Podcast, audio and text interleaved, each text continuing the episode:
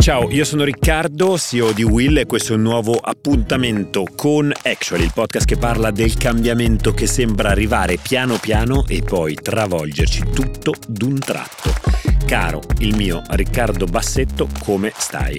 Sto molto molto bene, molto bene, mi sto divertendo un sacco a fare action insieme a te. Tra l'altro oggi esco da una giornata quasi interamente dedicata allo studio e alla programmazione dei prossimi mesi della nostra membership che come abbiamo raccontato qui su Actually abbiamo lanciato da qualche settimana e sta andando incredibilmente molto molto bene. Eh. Incredibilmente, cosa vorresti dire con questo incredibilmente? Sapevamo che... Sta andando, ma no, ma che è una cosa incredibile il fatto che siamo riusciti a lanciarla, abbiamo fatto un lavoro di squadra incredibile siamo arrivati al traguardo e abbiamo fatto un piccolo capolavoro, possiamo dirlo. Io sono davvero felice. Siamo, siamo orgogliosi del lavoro fatto, chiaramente sappiamo come tutti i progetti di membership nel mondo media è una maratona, non sono dei 100 metri, noi abbiamo fatto 100 metri eh, per arrivare al lancio eh, e, poi, e, poi, adesso eh, come, come, insegnano eh, i grandi del media si dice guarda gli abbonamenti si prendono uno ad uno, figlio mio, uno ad uno. Questo non è proprio un abbonamento, è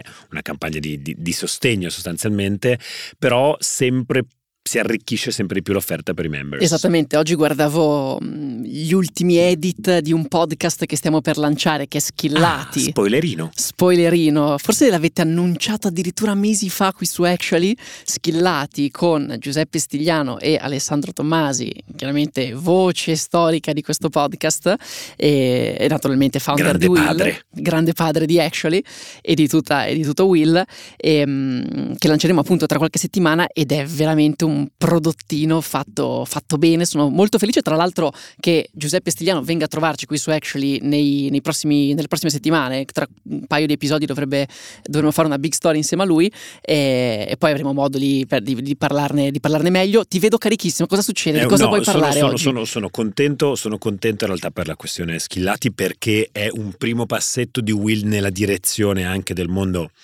della formazione, un primo esperimento che facciamo, formazione professionale sostanzialmente, eh, lavora appunto proprio su, sul tema dei, dei, dei, soft skills che oggi servono per eh, diciamo costruire una carriera eh, più di successo possibile. E quindi è un esperimento, ci farete sapere cosa, cosa ne pensate, di nuovo dedicato per i nostri eh, members non mancano gli eventi eh, che vi annunceremo a breve, però sempre più ci piace l'idea di incontrarvi e fare delle cose live. Ma adesso, finito il momento in cui ci gasiamo per la nostra membership, passiamo alle cose dell'oggi e eh, io porto subito il mio sguardo eh, più o meno di falco, visto che in realtà la miopia c'è, anche se io la ignoro.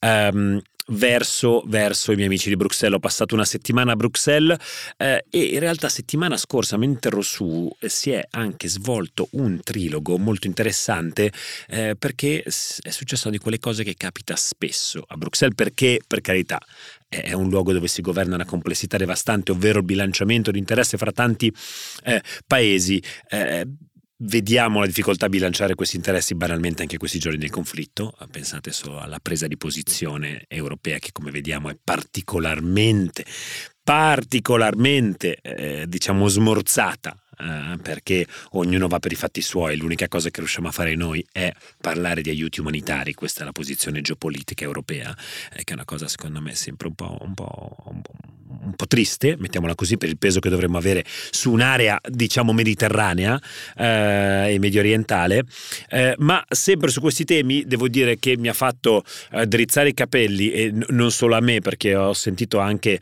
su un altro meraviglioso podcast parlarne Don Chisciotte eh, la palla smorzata del trilogo europeo, quindi Consiglio, Commissione europea e Parlamento europeo sulla direttiva europea sulle EU greenhouses. Vi ricorderete mh, mm, questo momento di panico uh, che uh, arriva qualche mese fa in Europa quando si dice proposta di direttiva per le case verdi e eh, sull'Italia si parla di sostanzialmente dover eh, rinnovare e o mettere a norma rispetto allo schema proposto dalla Commissione europea quasi il 30% del patrimonio immobiliare italiano. Parliamo di un numero, se non mi sbaglio le stime parlano di circa 21 milioni di immobili parte parte fortissima, potentissima l'operazione di lobbying dei grandi delle delizie del real estate eh, italiano, anche nella loro forma diciamo associativa, eh, contraria a questo, a questo, a questo provvedimento. Um, si, si, si, si, muove poi il governo in maniera molto dirompente perché appunto essendo noi molto indietro avremmo messo a rischio in qualche modo le famiglie italiane nella loro capacità di poter affrontare le spese richieste per eh, rimettere eh, a norma gli edifici, in particolare quelli nelle categorie F e G. E niente, apparentemente la chiamano appunto una vittoria anche sui siti europei eh, ad opera del, del, governo, anche del governo eh, italiano, si è smorzata questa cosa e quindi l- il tentativo europeo di dar vita a questo, a questo forte rinnovamento del patrimonio, che, patrimonio immobiliare che sappiamo essere uno degli elementi maggiormente impattanti a livello ambientale, eh, smorzato, sostanzialmente non si fa un passo indietro, ma come al solito si parla di maggiore elasticità, eh, flessibilità mh, mm, e, diciamo termini di questo tipo, per cui si fissano degli obiettivi e non degli obblighi di rinnovamento degli immobili eh, che ricadono in queste classi. Eh, vedremo, devo dire, eh, eh, tema che se avete voglia di approfondire vi consiglio di andare ad ascoltare anche se non è un nostro podcast, eh, l'episodio di Don Chisciotte podcast col professor Carlo Alberto Carnevale Maffè che sapete che per noi è un guru per addentrarvi un po' di più, però ecco, è proprio il, il cambiamento che sembra arrivare piano piano e poi travolgersi all'improvviso e il cambiamento imposto dall'Europa che invece viene spesso e volentieri smorzato e questo a me da eh, diciamo appassionato delle cose europee mi fa sempre un pochino, eh, un pochino male. Speriamo insomma che questa cosa possa, possa, possa evolvere e crescere ancora. Voi che ascoltate questo podcast non lo vedete, ma Riccardo, Riccardo Haupt quando parla di Europa, quando parla di, eh, di, di, commissione, di... Sembro Marra su 64 barre della Red Bull. Esattamente, comincia a sbracciare. Più o meno, più o meno. Comincia a sbracciare, mi guarda, si infervora, è veramente, veramente bello. Eh, hai ragione, l'episodio di, di Don Quixote è molto interessante, lo linkiamo eh, qua sotto. Direi a questo punto di passare a una big story molto bella con Antonio Palmieri, però prima prima, anzi, anzi, anzi. Vai, vai, vai, vai, vai, rovina la nostra scaletta, vai. No, non la rovino, però vorrei fare un piccolo follow up rispetto all'episodio che abbiamo eh, registrato mercoledì scorso, nel quale ripercorrevamo i primi giorni del processo a Sam Beckman Fried. E in realtà questa settimana abbiamo condiviso entrambi un sentimento eh, perché anche in seguito al nostro, al nostro episodio, eh, ci siamo visti inondare il nostro feed Spotify, le nostre newsletter, qualsi, i nostri articoli che leggiamo, i giornali, tutti quanti che avevano qualcosa di, da dire su questo, ehm, su questo, processo. Michael Lewis, un eh, famosissimo ehm, giornalista americano, magari conoscerete per il libro eh, The Big Short, da cui, La grande scommessa, da cui è stato poi tratto il, um, il, celebre film, ha scritto un libro che è stato rilasciato proprio il primo giorno del processo a, a SBF, eh, ci ha poi realizzato un podcast, Bloomberg l'altro giorno ha rilasciato il trailer del loro documentario che, che, verrà rilasciato il 25, poi è arrivato il Wall Street Journal con un um, approfondimento verticale, Bloomberg ha fatto gli episodi speciali di Spellcaster, è arrivato Fox News, insomma una, una bulimia di contenuti di racconto di questo processo che effettivamente in molti raccontano come uno probabilmente divent- passerà alla storia come uno dei processi ehm, legati a, un, a, una truffa finanziaria più grandi del nostro tempo e probabilmente è anche il più iconico che va a chiudere un momento di grande hype verso le criptovalute che in questo momento, come abbiamo già raccontato in diversi altri episodi, si è spento, ma ci ha nauseato questa cosa e credo però che ci sia una spiegazione dietro a questo, a questo racconto. Cioè, la spiegazione quantomeno che mi sono dato io è il fatto che tante tante persone hanno perso davvero tanti tanti soldi con eh, le criptovalute. C'è questo dato che mi ha impressionato tantissimo che a un certo punto nel 2021 eh, più del 50% degli cittadini statunitensi avevano investito in criptovalute e tutte queste persone che hanno investito tendenzialmente l'hanno fatto su un'onda di entusiasmo senza conoscere idee fondamentali, senza capire davvero cosa stavano facendo, ma eh, con la grande promessa di avere dei ritorni giganteschi.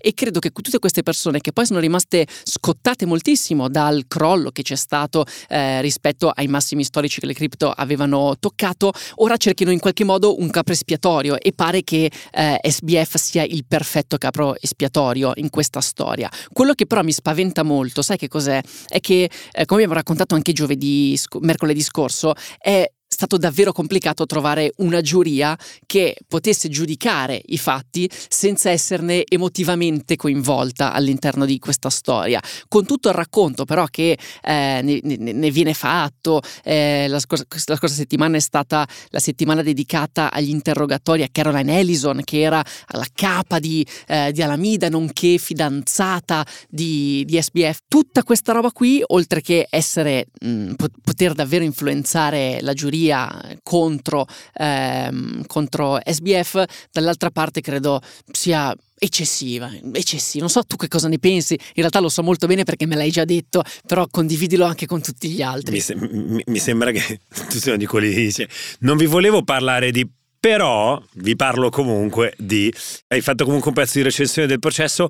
Ci sta. Io quello che vedo è questo che tutti lo hanno inquadrato come il processo alle cripto. È appunto un momento sociale quasi ci, ci, si, aspe- ci si, aspettava forse si voleva che questo fosse davvero la resa dei conti con questa fase storica del mondo delle cripto.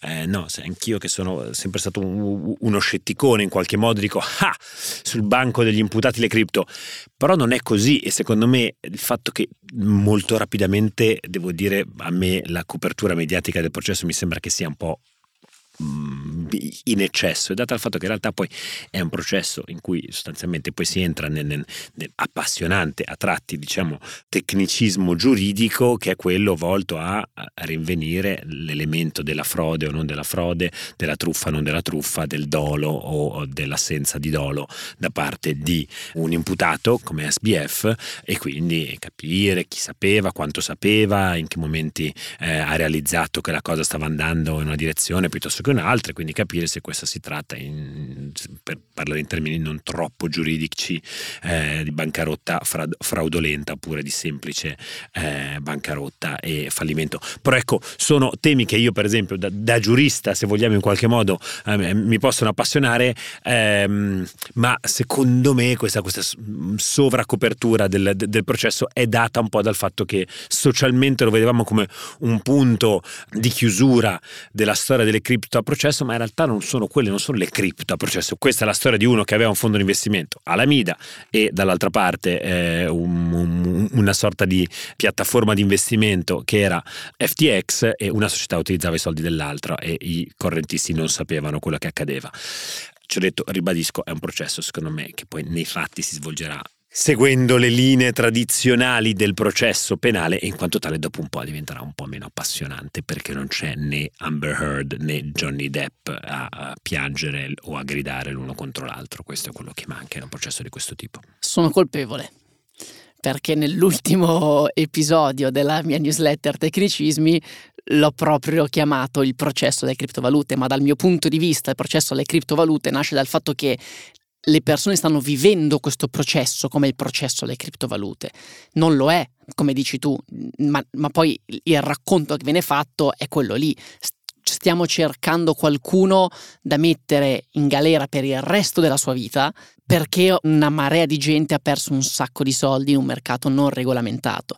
Credo che sia questa la ragione per cui io l'ho chiamato così e tante persone lo, lo stanno chiamando così. Detto questo, niente, basta, abbiamo detto che non ne parliamo più, quindi vai, gingolino. detto che non ne parlavamo.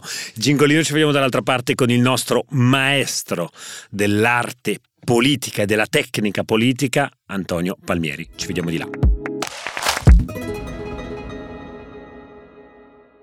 Secondo l'ultimo Financial Services Global Market Report, negli ultimi tre anni l'utilizzo di piattaforme online per investire è più che raddoppiato. BeWise è la piattaforma 100% digitale che supporta questo episodio e che ti permette di investire tutti i mesi, partendo da un minimo di 10 euro. Rispondi a un questionario, imposti i tuoi obiettivi e fai crescere i tuoi risparmi. Tutto online senza dover stampare nemmeno un foglio di carta. Trovi in descrizione il link con le informazioni su come creare un account in meno di 15 minuti.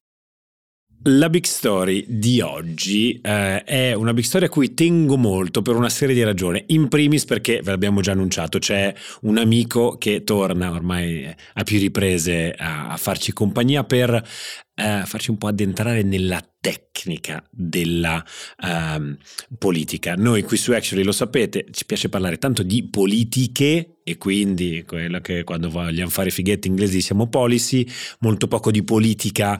Eh, però questi sono giorni in cui la politica con la P maiuscola, diciamo, decide una delle cose più importanti che si decidono nel corso dell'anno in Parlamento italiano, che è la sorte della legge di bilancio. Non entriamo, l'abbiamo già detto anche su altri podcast, nel merito di questa, di questa, di questa legge, le anticipazioni, le bozze, marcia indietro del governo, mm, eh, le opposizioni sul piede di battaglia. Ecco, quelle cose lì non le sentirete dire, ve lo garantisco, nel corso eh, dei prossimi minuti di conversazione con Antonio Palmieri e invece, e invece entreremo eh, in maniera un po' più profonda in che cosa davvero succederà nelle prossime settimane e che cosa è successo grazie anche alla testimonianza di Antonio. Dico, ci tengo tanto anche a questo momento eh, perché, perché eh, le, le, chiacchierate con Antonio sono preziose per noi per riportare un po' eh, um, l'attività della uh, politica, l'attività dei politici eh, al loro, al loro senso più, significato più essenziale che talvolta noi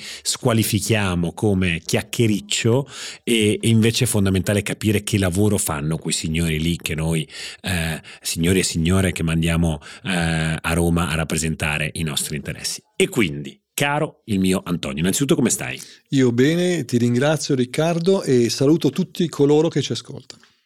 Siamo in quei giorni lì, siamo nel momento dell'anno in cui il governo, l'esecutivo ha in qualche modo tracciato la, la, la rotta. In breve, che cosa succederà da qui alla fine dell'anno? Quali sono i passaggi fondamentali tecnici? Poi entreremo nel day by day del parlamentare. I passaggi fondamentali da qui a fine anno sono tre.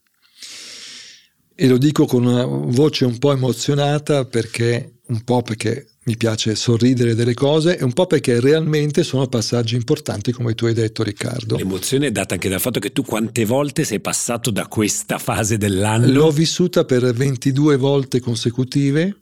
Quante maggioranza, quante posizione? Più o meno la metà del tempo okay, e ne sono uscito indenne e anche devo dire con l'orgoglio di aver avuto alcuni emendamenti approvati che secondo me hanno fatto fare un passo in avanti al nostro paese. Ma torno ai passaggi. I passaggi sono tre.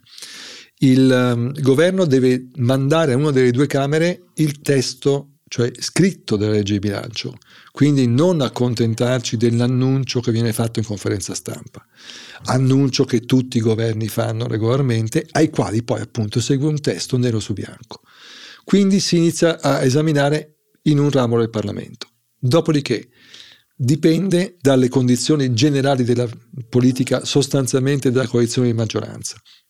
Se l'esame consta effettivamente di due tempi, diciamo così, paritari, per cui si fa il primo giro alla Camera, si fa il secondo giro al Senato e di conseguenza un ultimo giro alla Camera di eh, bollinatura finale, o viceversa, se invece dentro la maggioranza, dentro le forze politiche, dentro il governo stesso c'è un po' di maretta e allora ci si trattiene molto di più in una singola Camera e a quel punto il secondo passaggio diventa un passaggio puramente notarile. Aggiungo e chiudo che purtroppo, dico io, dal 2011 tutti i governi per un lato dovendo dovuto affrontare grandi emergenze, per altro verso abusando anche dello strumento hanno governato a colpi di decreto legge, tutti dal governo Monti in poi, senza soluzione di continuità e spesso abolendo il cosiddetto bicameralismo perfetto, per cui un decreto stava 45, 50, 55 giorni in una stessa Camera e quindi all'altra toccava il fatto appunto di essere un, un mero notaio eh, che doveva solo nuovamente bollinare quel testo. Io mi auguro che questa legge di bilancio non abbia questa, questa sorte perché sarebbe comunque al netto delle simpatie per la maggioranza attuale, che pure ho, dati i miei trascorsi, o anche in generale per il Paese, avere un governo che ha un'idea chiara, una visione chiara e la porta a compimento nei tempi certi e rispettando il ruolo del Parlamento, credo che sarebbe una cosa che dovremmo augurarci tutti. Ti chiedo però, adesso ti porto nella, nella, nella parte eh, da una parte più succosa, dall'altra forse più problematica di questa, di questa fase eh, politica che si ripete di anno in anno. È quella fase appunto che alcuni chiamano no, del, del, dell'assalto alla diligenza. Che cosa vorrebbe dire questo assalto alla diligenza? Cosa vorrebbe dire l'assalto eh, al budget? Tanti piccoli medi o grandi portatori di interesse del nostro paese che vanno dalle centinaia, si recano, eh, alcuni in pellegrinaggio, altri sono già lì eh, a Roma, oppure alzano il telefono e chiamano il loro parlamentare e gli dicono, carissimo, che ci pigliamo un caffè che dobbiamo parlare di un, di, di un, po', di, cose. Perché? Non di un po' di cose, nulla di segreto, semplicemente ognuno porta le sue istanze e chiedono che queste vengano in qualche modo rese realtà per l'anno, per l'anno a venire. Ah, questo termine, assalto alla diligenza, come, come, come, lo vivi? Tu che per 22 anni te lo sei sicuramente sentito ripetere e immagino anche rinfacciare. Eh, B, è vero. Eh, C, con che giudizio eh, eh, morale civile tu guardi a questo, a, questo, a questo fenomeno?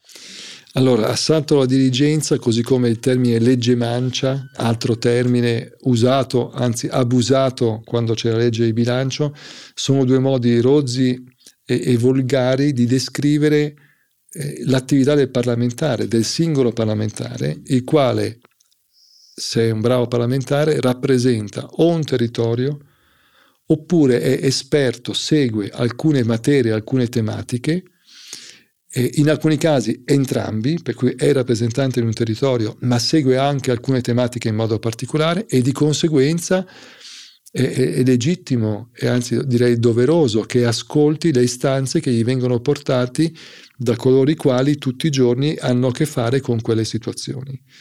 Io direi che sarebbe ora il mio tentativo anche qui, e ancora ti ringrazio e vi ringrazio, è di fare, passare dall'educazione cinica all'educazione civica, cioè al fatto di eh, non rappresentare questo appunto come una cosa deteriore, come dice la parola assalto alla diligenza o legge mancia, ma come un fatto fisiologico in una democrazia.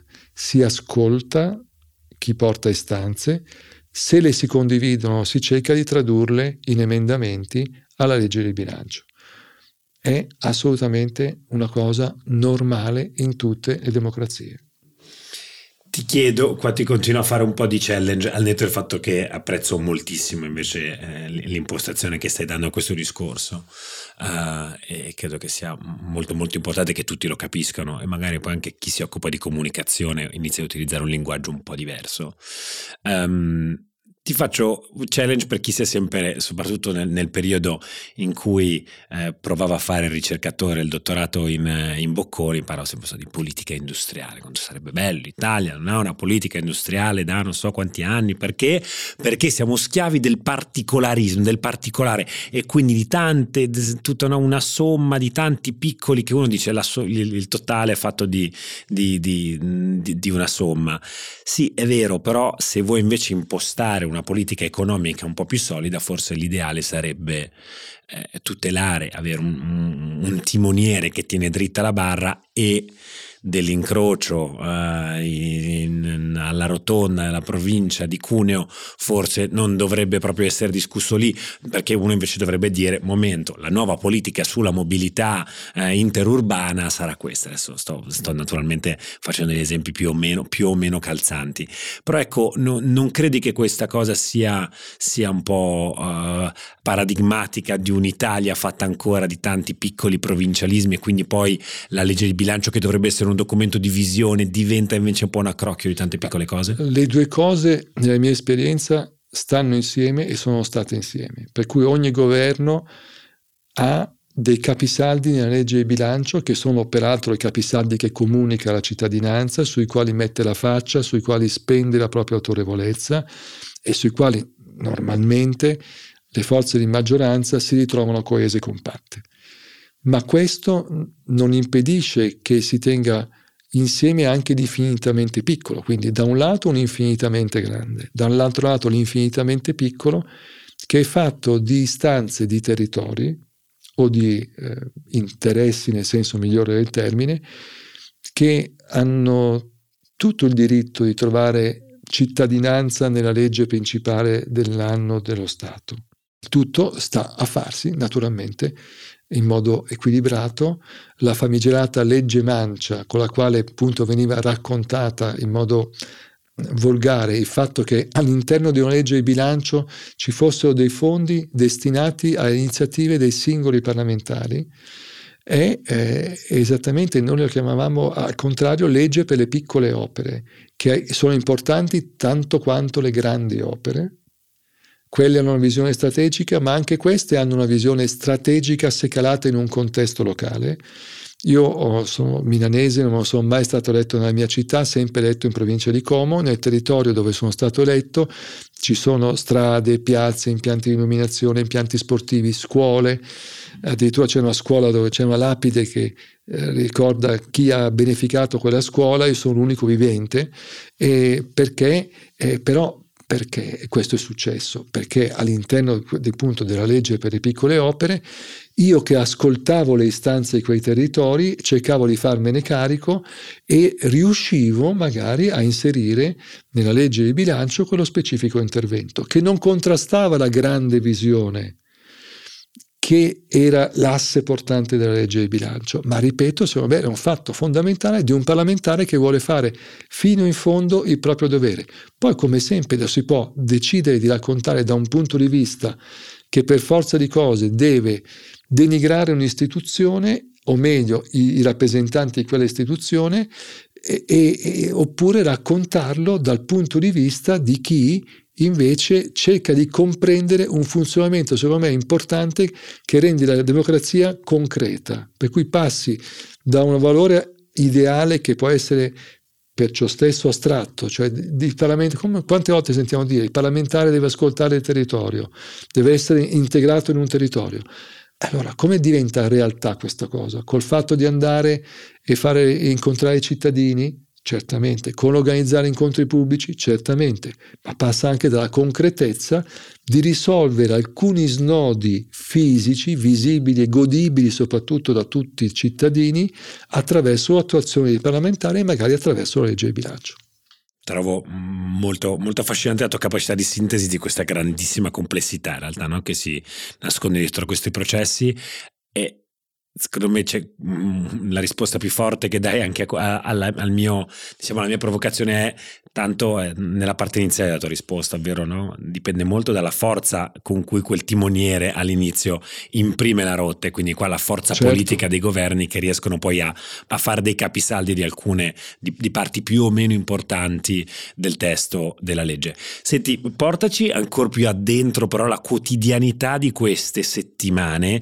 del deputato eh, tipo. Lui è lì che normalmente, diciamo sì, nel corso dell'anno la gente sicuramente lo, lo, lo, lo ricerca per, per ragioni eh, talvolta nobili, talvolta meno nobili, magari per perdita di tempo, Ecco, eh, come cambia la vita del parlamentare in queste settimane? È un costante di chiamate che arrivano dal sindaco, l'assessore, il privato, perché anche il privato naturalmente, come dicevi tu giustamente, riporta le sue istanze al, al parlamentare, tutti nella stessa misura, ci sono quelli che lo ricevono di più, quelli che lo ricevono di meno, um, eh, si, eh, sono momenti formali, ci sono dei momenti formali di confronto con queste, con queste istanze, oppure il grosso avviene nell'informalità e poi sta al deputato far sintesi? Il grosso viene nell'informalità, okay. perché se diciamo, normalmente capita che ricevi incontri di persone, a parte il telefono, ma in ufficio, oppure eh, dietro il, il transatlantico c'è uno spazio deputato appunto che i parlamentari, immagino che sia uno analogo al Senato, eh, dove possono incontrare le persone e, e quindi c'è, c'è, anche una sala alla Camera dove incontri i lobbisti, i rappresentanti di interessi diciamo, formalizzati che sono accreditati in un albo presso la Camera. Però il, il punto, quindi incontri normalmente appunto informali, eh, di, di, dialogo, di ascolto, incontri che coinvolgono i parlamentari che naturalmente vogliono farsi coinvolgere. Ci sono parlamentari che fanno un lavoro che non ha né rappresentanza territoriale né rappresentanza ehm, di qualche categoria o interesse specifico e quindi eh, per loro la vita scorre normale. In tutti i luoghi ci sono quelli che lavorano in un modo, lavorano in un altro o che no, no, lavorano o non lavorano. Quindi anche qui inutile scandalizzarsi. Certamente tutti vorremmo, ci sono io non, non, la definisco una professione, tant'è che tecnicamente il parlamentare non è una professione, è una funzione. L'ho scoperto nella mia attività di parlamentare Bello. che eh, svolgevo una funzione pur avendo una busta paga, un cedolino, eh, pur avendo le trattenute, una funzione. Allora, quella funzione è chiaro che tutti vorremmo, ci sono funzioni, il medico, il parlamentare, il sacerdote, che tutti vorremmo fossero svolti al massimo livello da tutti, ma nella normalità non è così perché gli esseri umani non siamo fatti così. E di conseguenza div- comincia un percorso appunto di incontro di ascolto e poi c'è la confezione dell'emendamento o degli emendamenti e qui si apre un'altra partita. Si apre un'altra partita, eh, me la servi su un piatto d'argento perché riguarda la mia curiosità, eh, la tecnica di questi emendamenti, perché tu sei lì, parlamentare, svolgi la funzione del parlamentare, non necessariamente sei un tecnico, ancor meno necessariamente eh, sei un giurista, um, Mentre invece per me che mi è capitato, a me che è capitato nel tempo, diciamo, questa, questa fortuna sfortuna di dovermi confrontare con quei testi lì eh, che, che, escono da, dal Parlamento, è un linguaggio tecnico, è una lingua diversa, è un'altra danza proprio delle parole le une con le altre, i richiami, i rimandi a, a leggi eh, e commi precedenti. Il Parlamento, come chi lo scrive, chi in inglese no? chi, chi crafta quel, eh, quel, quel, quel testo uh, è, di, è, il parlamentare, è un suo assistente, è un ufficio, l'ufficio legale della Camera, no, è il terzo, come, come funziona? Allora, nella mia esperienza funziona in tre modi. Primo, quelli più bravi, diciamo così, ti portano l'emendamento già scritto e già indicato addirittura eh, a che punto preciso del testo deve essere inserito. Io non ho mai fatto eh, la buca delle lettere, per cui rispetto a questo tipo di, di, contributo che a volte sollecitavo, perché giustamente no, eh, si tende a pensare che un, un, parlamentare, un politico debba essere onnisciente. Non esiste l'onniscienza nella, nell'umanità. Per cui condividendo, diciamo, o volendo ascoltare per bene, quindi vedendo in concreto, nero su bianco, quell'istanza, dico scrivete l'emendamento, me lo date, appunto io non sono una buca delle lettere. In quel caso è il lobbista, guardo, no? tipicamente è, è il la, l'associazione, l'associazione di categoria. categoria certo. il, anche la, magari il singolo amministratore locale che sa già come scrivere quello che gli serve e, e, quindi io dicevo, non sono appunto una buca delle lettere, guardavo il testo, se mi convinceva andavo avanti, se no lo emendavo a mia volta, per cui correggevo e integravo. Poi c'è l'attività, a volte li facevo anche in proprio, laddove non era necessario una particolare eh, competenza tecnico di, di scrittura e, e quindi lo facevo io, terza istanza, c'è il passaggio degli uffici legislativi del tuo gruppo, per cui uffici che sono composti da professionisti di grande spessore, anche lì, per quanto mi riguarda, il più delle volte cercavo di portare loro un semilavorato. Perché? Uno, perché lo ritenevo parte del mio dovere, del mio compito, della mia funzione.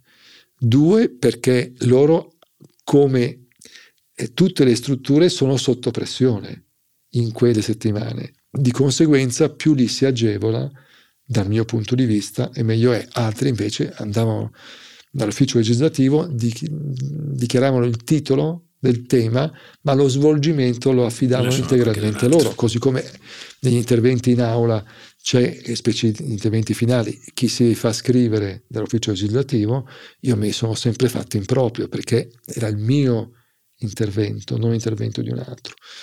E quindi questi sono i tre passaggi e poi ce ne sono altri che vorrei poterti dire se tu mi facessi una domanda, se no non te li dirò mai. Adesso proverò a prenderla questa domanda qua, perché vediamo se intanto ti prendo con un'operazione che ti chiederei di fare di, di nuovo utilizziamo il secondo inglesismo antipatico di questa puntata, di debunking del termine la manina che, a che cosa ci si riferisce quando si parla di manina? Io adesso qua faccio anche un esempio pratico, tanto qui possiamo dire quello che vogliamo noi, e eh, ricordo questo caso, ci avevano raccontato i nostri amici per esempio di Satispay, faccio, un, faccio un nomi e cognomi, no in realtà è solo un nome solo.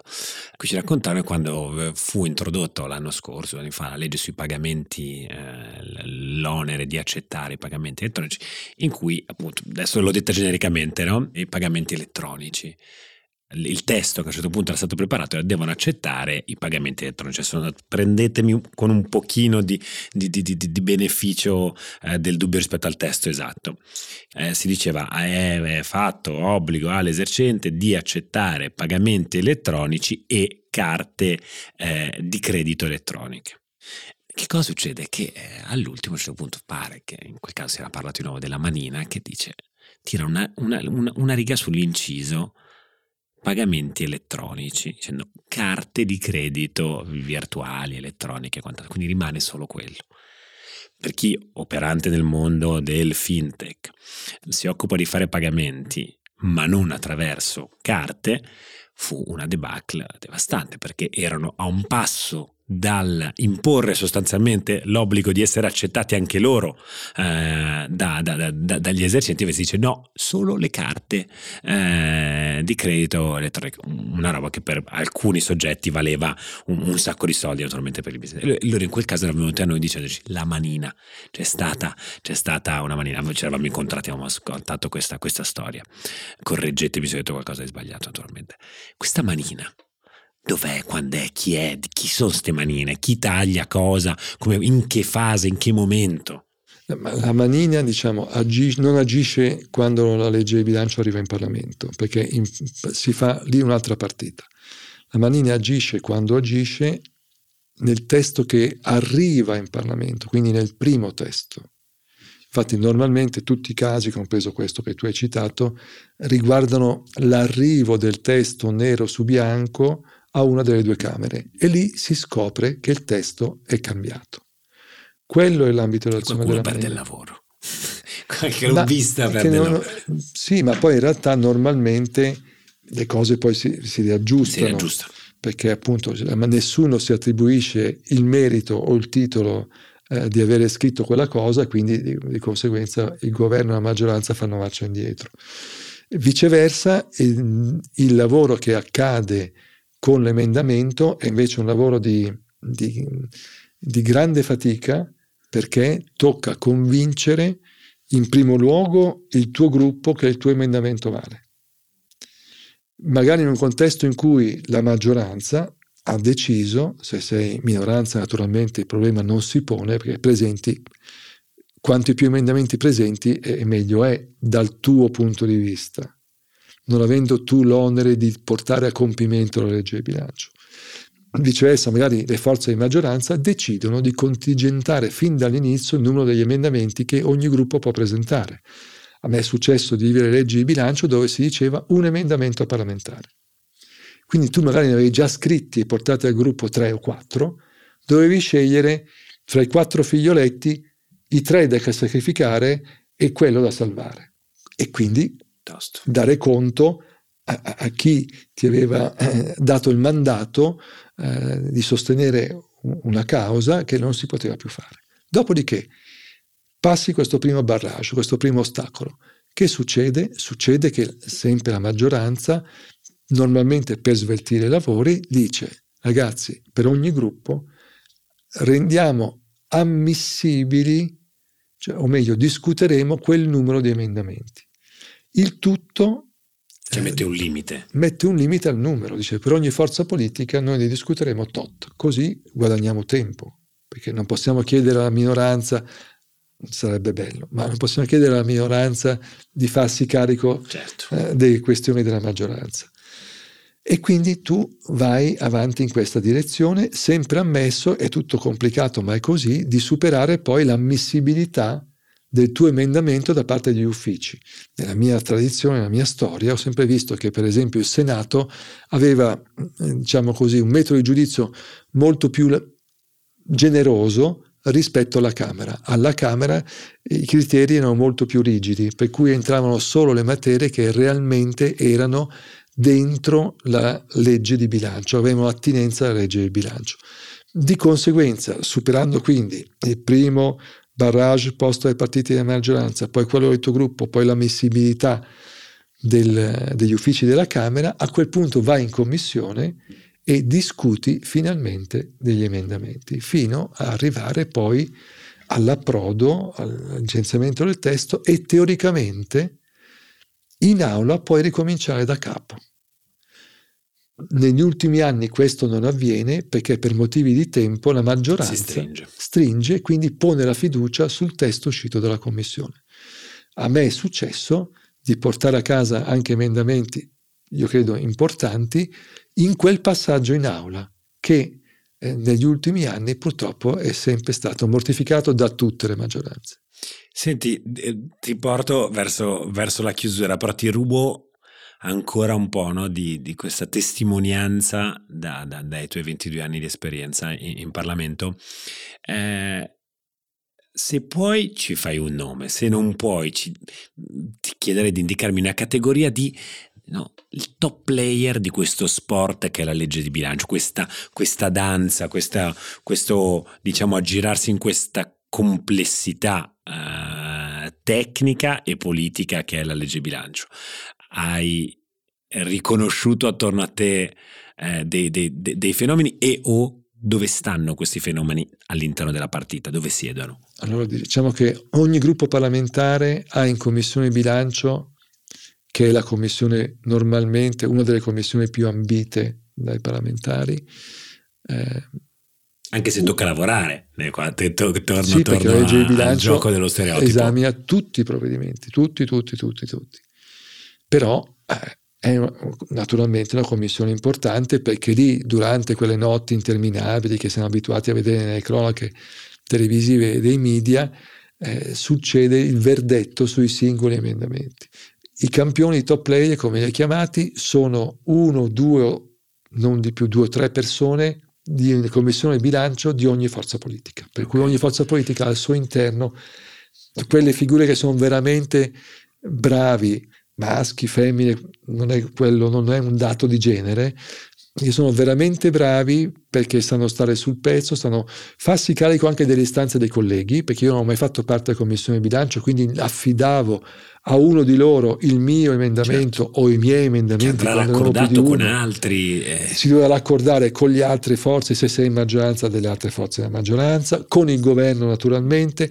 Se sei all'opposizione è anche successo che si approvassero emendamenti giudicati utili quindi nuovamente ti devi raccordare con le forze della maggioranza, magari c'era la famigerata riformulazione perché a quel punto la maggioranza magari non lasciava il dividendo politico solamente all'opposizione, per cui il testo veniva comunque riformulato, magari firmato anche dai colleghi della maggioranza, insomma, tutta una serie di passaggi che eh, richiedono grandissima attenzione, presenza fisica e anche resistenza fisica e mentale, e in cui appunto alcuni sono proprio dei campioni, non si può definire diversamente, non faccio nomi, ma eh, il tipo diciamo di politico eh, di parlamentare è questo qui. Attento meticoloso negoziatore negoziatore lì, lì sembra quasi un gioco de, tendenzialmente paziente. Poi è chiaro che dentro una legge di bilancio come in ogni atto parlamentare ma in ogni fatto della vita dove c'è discussione e si confrontano punti di vista differenti, c'è quello educato quello meno educato, quello garbato e quello sgarbato, quello che urla e quello che non ha bisogno di urlare. C'è quello che ti dice una cosa poi ne fa un'altra, c'è quello che ti certo, dice... C'è anche la partita a scacchi, eh, naturalmente. Eh, certo, ci sono rapporti di forza, dentro le singole forze politiche, tra le forze politiche, specie quelle della maggioranza, e magari tra le, i gruppi parlamentari dello stesso governo. Insomma, è una cosa di grandissima complessità, ma è il sale della democrazia. Per questo dico educazione civica e non educazione cinica, comunicazione costruttiva e non comunicazione che alla fine distrugge solo la fiducia nelle istituzioni della democrazia. E questo è un male per tutti soprattutto in un tempo in cui diciamo così, altre forme di governo che magari si chiamano a loro volta democrazie, ma che tali non sono in altre parti del mondo, sembrano essere più funzionanti e quindi diventano quasi un modello per un pezzo di cittadinanza. Quindi educazione civica, comunicazione costruttiva e non il loro rovescio. Ehm, trovo, trovo, trovo davvero importantissimo affrontare in questi termini, con questi toni e con questo grado di, diciamo, eh, tecnicità, eh, il, eh, una materia così, così, delicata. Secondo me, proprio eh, addentrandosi così tanto come stiamo facendo ora nella complessità di questi, di questi, passaggi, se ne coglie anche il bello, perché le cose complesse a loro modo sono quelle belle e soprattutto poi si fanno un po' di passi indietro rispetto alla semplificazione, dire questi qui che non fa niente. Poi certo, magari faremo un'altra puntata per capire oggi cosa fanno i senatori, perché tutto questo discorso qua che stai facendo, poi dice, ma è quelli là, dall'altra parte, che devono solo votare e ratificare Cosa diavolo fa? È chiaro che in quel momento, quando il secondo passaggio o il terzo è puramente notarino, non fanno niente, nel senso che l'opposizione strepita, la maggioranza difende e quell'elaborato. Com- la commissione in Senato cosa fa a quel punto? A quel ancora, punto ancora deve, no, deve fare, cioè, il regolamento prevede comunque i passaggi, perché c'è un passaggio in commissione e un passaggio in aula. Normalmente appunto in quel caso il passaggio in aula è dato con la fiducia e il passaggio in commissione è estremamente breve, la, la maggioranza non presenta emendamenti, la minoranza presenta comunque i propri emendamenti per poter dire che la maggioranza uccide la democrazia, strozza il dibattito politico e con tutto l'armamentario polemico che ne consegue, sta nella natura delle cose anche questo. È bello, non è bello? Non lo so, però sta nella natura delle cose e quindi raccontarlo senza moralismi io credo che nuovamente sia un servizio alla democrazia. Ci sta e anche perché le stesse cose succedono a parti avverse. Basta andare a rivedere questi ultimi 12 anni in cui ci sia stata un'alternanza di maggioranze e minoranze più o meno coese, più o meno di larghe intese, appunto dal governo Monti in poi ognuno si comporta esattamente quando governa allo stesso modo dei predecessori che criticava aspramente quando era in minoranza. E quindi aiutiamoci a raccontare queste cose nel modo dovuto e forse aiuteremo anche la politica a comunicare in modo migliore, perché è chiaro che anche la politica ha la sua parte di colpa in questa rappresentazione, ma nuovamente una parte di colpa perché la parte in commedia è in qualche modo forzata, obbligata e di conseguenza eh, non si presta a far sì che le persone realmente capiscono quello che sta succedendo e anche l'importanza di questi gesti democratici.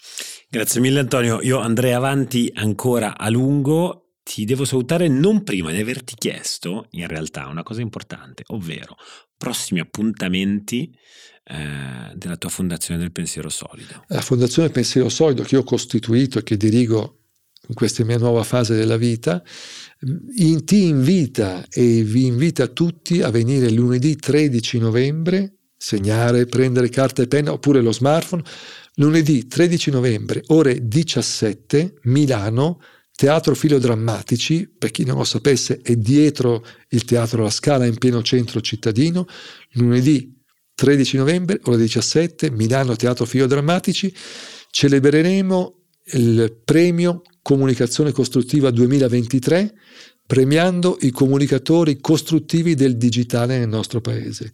Presenteremo un sondaggio inedito sugli italiani e il digitale fatto da Utrend, avremo momenti di riflessione sul cosa vuol dire comunicare in modo costruttivo, cioè diffondendo consapevolezza e quindi coesione sociale e non angoscia e quindi alla fine divisione.